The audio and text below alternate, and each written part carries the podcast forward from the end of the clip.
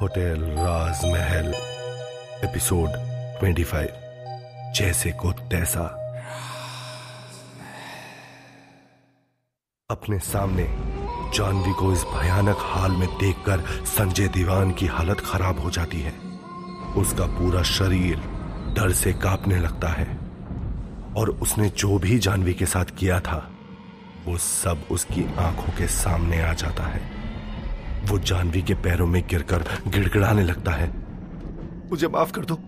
मुझसे बहुत बड़ी गलती हो गई। गुस्से में जानवी उसे एक ज़ोर का धक्का मारती है और संजय सामने दीवार से जा टकराता है। संजय दर्द में ज़ोर से कराता है। तभी जानवी संजय दीवान से बोलती है उठकर खड़ा हो और कपड़े उतार अपने। ये सुनकर संजय हैरान रह जाता है और जानवी की तरफ़ देखने लगता है। जानवी ज़ोर से चिल्लाती है। उतार अपने कपड़े। संजय दीवान दहशत में फटाफट अपने कपड़े उतारने लगता है और अपनी शर्ट पैंट उतार देता है। जानवी आगे कहती है जो ये तेरे शरीर पर कपड़े बचे हैं इनको भी उतार। संजय उनको उतारने में थोड़ी ना नुकर करता है। तो जानवी गुस्से से उसे घूर कर देख कर कहती है नहीं उतारेगा। तो मैं तेरी बेटी को अभी मार दूँगी। संजय ये सुनकर अपने अंडर गारमेंट्स भी उतार देता है। संजय की आँखों में डर और अपनी बेटी की चिंता से आँसू आ जाते हैं। जानवी उसे ऐसे देखकर ज़ोर ज़ोर से हंसने लगती है और बोलती है अब जरा घूम कर तो दिखा। मैं तुझे हर एंगल से देखना चाहती हूँ। संजय जानवी की बात सुनकर घूमने लगता है। जानवी की हँसी से पूरा होटल राजमहल गूंजने लगता है। वहीं संजय दीवान की बेटी नव्या ये सब दूर से खड़ी देख रही होती है और फिर करीब आ जाती है। संजय दीवान अपनी बेटी के सामने खुद को इस हाल में देखकर बहुत शर्मिंदगी महसूस करता है। उसकी आँखों से आँसू बहने लगते हैं और वो अपनी नज़रें नीचे झुका लेता है। नव्या अपने पापा को गुस्से में देखकर कहती है, मुझे आपको अपना पापा कहने में भी शर्म आ रही है। आप किसी के साथ ऐसा कैसे कर सकते हैं? संजय दीवान फूट फूट कर रोने लगता है। नव्या आगे बोलती जा रही है मुझे लगता था, सारी दुनिया जो भी आपके बारे में बोल रही हो, वो सब गलत है। लेकिन सब सही थे, और मैं गलत थी। आई हेट यू मैं नफरत करती हूँ आपसे, और ज़िंदगी भर कभी अपना चेहरा मत दिखाना। आपके जैसे इंसान के घर पैदा होने से अच्छा तो मैं कभी पैदा ही नहीं होती। ये सब बोलते बोलते नव्या की आँखों से झर झर आँसू बहने लगते हैं। संजय दीवान को अपनी गलती का एहसास हो जाता है और वो जानवी के पैरों में गिरकर माफ़ी माँगता है।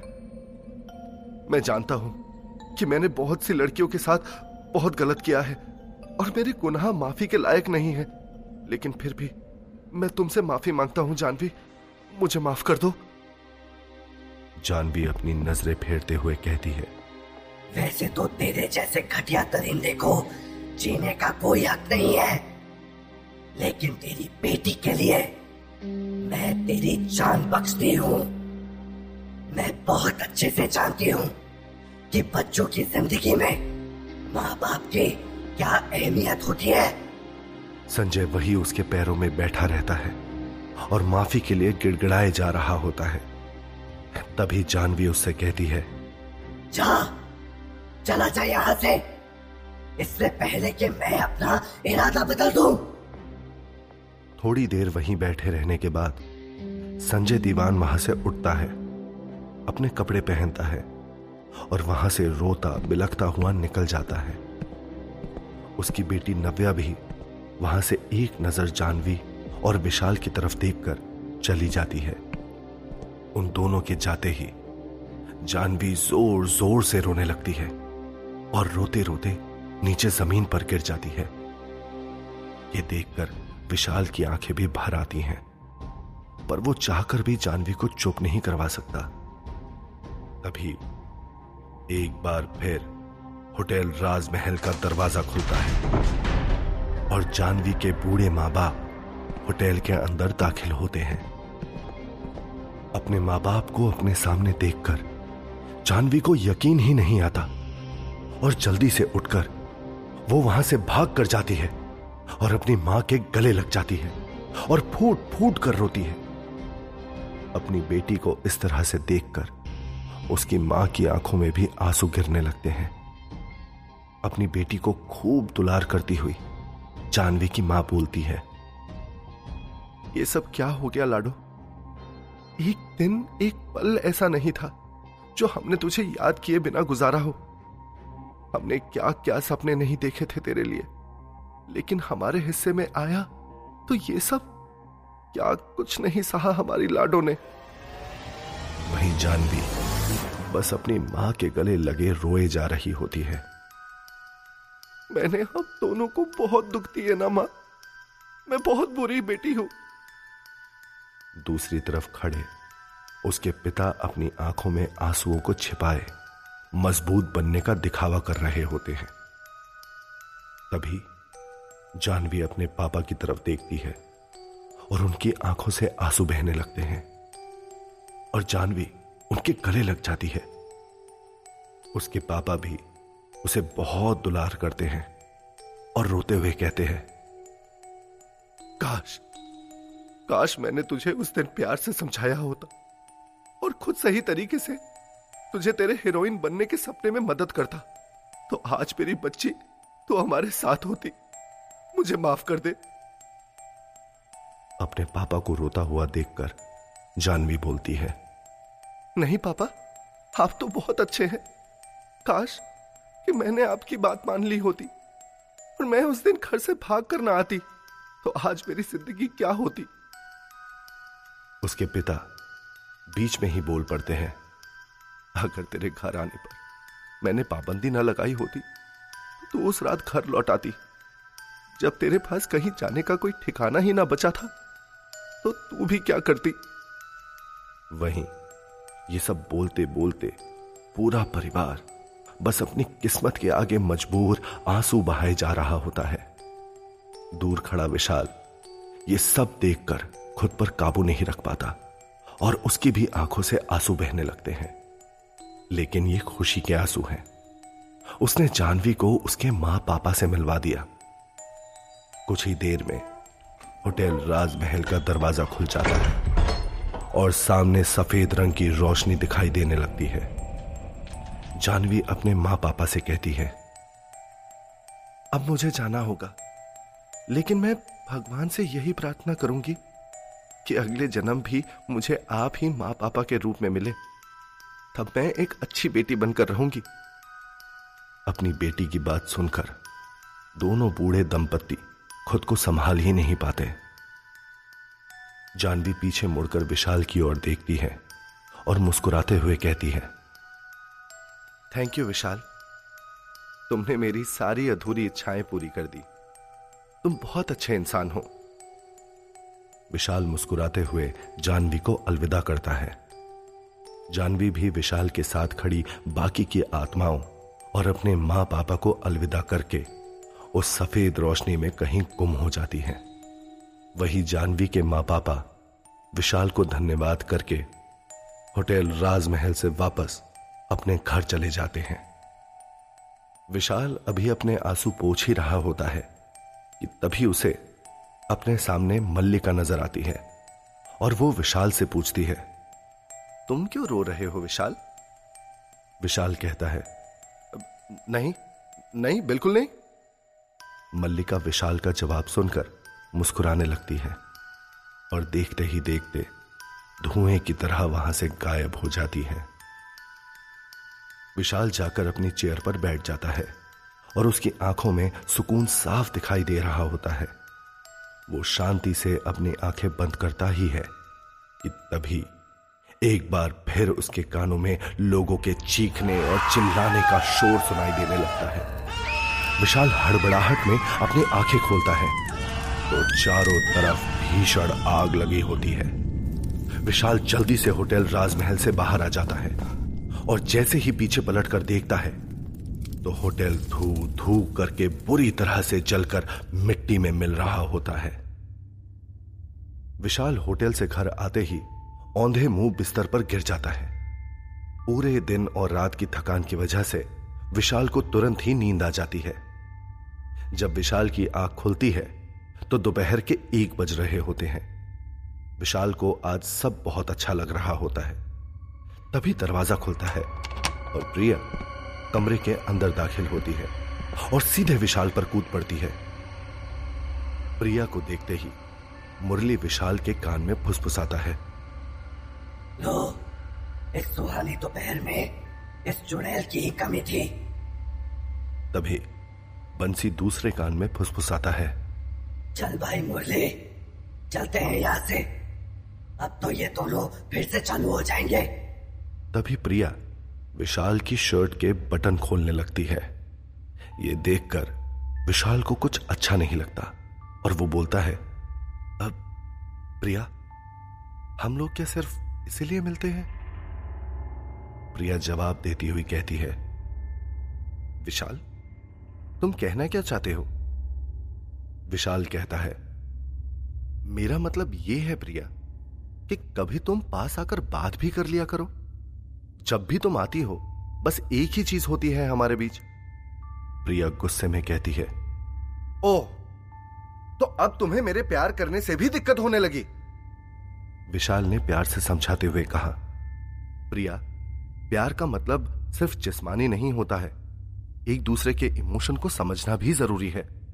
प्रिया ने विशाल से दूर होते हुए कहा अच्छा तो तुम ये कहना चाहते हो कि मैं तुम्हें नहीं समझती? रात रात भर तुम भूत चुड़ैलों के बीच बिज़ी रहते हो और दिन में सोए रहते हो। इस सब में मेरी क्या गलती है, विशाल? विशाल ने आगे कहा, मैं तुमसे सिर्फ़ ये कहना चाहता हूँ, प्रिया, कि क्या हम दो पल आराम से बैठ नहीं सकते? क्या बातें नहीं कर सकते? प्रिया गुस्से में बोलती है। हाँ मैं तो तुम्हें आराम करने ही नहीं देती ना। इसीलिए तुम अब ऐसा करो तुम अकेले बैठकर आराम ही करो। इतना कहकर प्रिया गुस्से में धड़ाम की आवाज़ के साथ दरवाज़ा बंद करके वहाँ से चली जाती है। यह सब देखकर विशाल उदास होकर बैठ जाता है। उसे ऐसा पहली बार लगा जैसे प्रिया उसको समझती नहीं है। पूरे दिन की परेशानी के बाद विशाल रात 11 बजे होटल राजमहल पहुँचता है। विशाल जैसे ही रिसेप्शन डेस्क पर पहुँचता है, वो अपने सामने का नज़ारा देखकर अपनी आँखों पर विश्वास नहीं कर पाता और अचानक ज़ोर से विशाल की चीख निकल जाती है। दरअसल विशाल के सामने एक बहुत ही भयानक औरत मौजूद है। जो अपने ही शरीर को नोच नोच कर खा रही होती है, और वो अपने शरीर के जिस हिस्से को नोचती जा रही होती है, वहाँ से एक अजीब से रेंगने वाले कीड़े निकलने लगते हैं। और देखते ही देखते वो रेंगने वाले कीड़े पूरे डेस्क पर फैल जाते हैं। तभी अचानक वो औरत खाते खाते विशाल को देखती है, और विशाल के चेहरे की हवाइयाँ उड़ने लगती हैं। वो औरत विशाल की ओर देखकर बड़े ही खौफनाक तरीके से मुस्कुराती है। उस औरत के खून से रंगे दांत देखकर तो किसी का भी खून पानी बन जाए। डर के मारे विशाल पसीने से लथपथ हो जाता है और अपनी आँखें बंद कर लेता है। तभी वो औरत चलकर विशाल की ओर बढ़ने लगती है और उसकी डरावनी हँसी मानो पूरे होटल में गूंजने लगती है। वो औरत विशाल के बिल्कुल नज़दीक आ जाती है और विशाल भी अपने चेहरे पर उस औरत की आहट महसूस कर पा रहा होता है। तभी उस औरत के शरीर से कीड़ा विशाल के चेहरे पर गिर जाता है। यह सब महसूस करते हुए विशाल के रोंगटे खड़े होने लगते हैं। उसे लगता है जैसे आज उसकी ज़िंदगी का ये आखिरी दिन है। तभी वो औरत विशाल के चेहरे की ओर झुकती है और उस कीड़े को उठाकर खा जाती है। विशाल की हालत बहुत खराब हो रही होती है। तभी इतने में वो औरत विशाल के कान के पास जाकर धीरे से फुसफुसाती है। डरो मत विशाल। आँखें खोलो। मैं तुमको कुछ नहीं करूँगी। मुझे तो यहाँ मालकिन मल्लिका ने भेजा है। वो तुमको ऊपर बुला रही है। और इतना बोलकर वो औरत एक झटके से वहाँ से गायब हो जाती है। विशाल को उस औरत का एहसास होना बंद हो जाता है। लेकिन होटल के ठंडे आलम में भी उसके माथे पर पसीने की बूंदें झिलमिलाने लगती हैं। और विशाल हिम्मत करके धीरे धीरे अपनी आँखें खोलता है तो उसे वो औरत कहीं दिखाई नहीं देती है। विशाल सीधे मल्लिका के कमरे की ओर बढ़ जाता है। मल्लिका का कमरा पूरे होटल का सबसे सुंदर, आलीशान और बड़ा कमरा है। कमरे के सामने पहुंचकर विशाल सोच ही रहा होता है कि अंदर जाऊँ या नहीं जाऊँ। इतने में विशाल को अंदर से आवाज़ आती है। क्या सोच रहे हो विशाल? आओ अंदर आओ। और इसी आवाज़ के साथ कमरे का दरवाज़ा खुद से ही खुल जाता है। विशाल डरते डरते कमरे के अंदर जाता है और चारों तरफ़ देखता है। लेकिन कमरे में उसे कहीं मल्लिका नज़र नहीं आती। विशाल को थोड़ा डर लगने लगता है। और उसका दिल ज़ोर से धड़कने लगता है। तभी अचानक से मल्लिका पीछे से विशाल को हक कर लेती है और यहाँ वहाँ चूमने लगती है। मैं कब से तुम्हारा इंतज़ार कर रही थी विशाल? विशाल खुद को छुड़वाने की कोशिश करने लगता है। मैम ये आप क्या कर रही हैं? छोड़िए मुझे। आ, प्लीज़। लेकिन जैसे मल्लिका के कानों में विशाल की कोई बात नहीं पहुँच रही और वो सीधे विशाल को बेड पर धक्का दे देती है। मल्लिका ने उस वक्त नारंगी रंग का ट्रांसपेरेंट गाउन पहना होता है। मल्लिका का मलाई से भी ज़्यादा गोरा और मखमल बदन साफ़ साफ़ दिखाई पड़ रहा होता है। विशाल की जगह कोई और इंसान होता तो वो शायद पूरी तरह से खूबसूरत मल्लिका की तरफ़ टूट पड़ता। लेकिन विशाल अपनी नज़रें फेर लेता है। मल्लिका बेड पर आकर विशाल के शरीर को चूमने लगती है और उसकी शर्ट उतारने लगती है। लव मी विशाल। मल्लिका की इस हरकत से विशाल को बहुत गुस्सा आ जाता है और वो मल्लिका को पकड़कर खुद से दूर करता है और बेड से उठते हुए ज़ोर से कहता है, बस, बहुत हुआ। ये अभी आप क्या करने की कोशिश कर रही थी? मैं आपकी बहुत इज़्ज़त करता हूँ, मैम। लेकिन इसका मतलब ये नहीं है कि आप मेरे साथ कुछ भी करें। मैंने इतनी बार आपको समझाया है, लेकिन आप है कि मेरी बात मानने को तैयार ही नहीं है।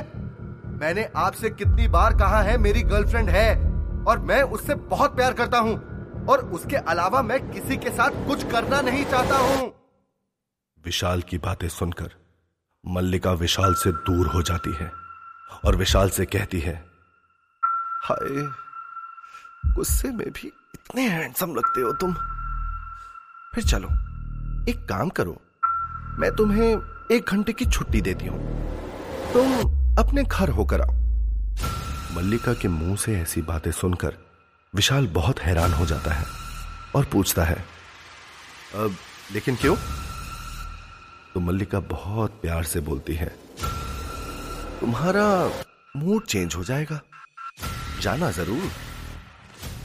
विशाल ये सुनकर हैरान होता हुआ नीचे अपने डेस्क पर आकर बैठ जाता है और सोचने लगता है, क्यों कहा मल्लिका ने ऐसा? वो भी काम के समय पर। पहले तो कभी नहीं कहा मल्लिका ने। क्या मुझे सच में घर जाना चाहिए? तभी वहीं थोड़ी देर पहले जो डरावनी औरत विशाल को अपना ही मांस नोचती और खाती हुई दिखाई दी थी वो एक बार फिर सामने दिखाई पड़ती है। वो विशाल के नज़दीक जाकर कहती है जाओ ना विशाल सोच क्या रहे हो? विशाल भागता हुआ होटल से बाहर निकल जाता है और अपने घर की तरफ़ चल पड़ता है। विशाल जैसे ही कमरे में पहुँचता है तो वहाँ ताले को खुला देखकर वो हैरान हो जाता है और जल्दी से दरवाज़ा खोलकर अंदर जाता है।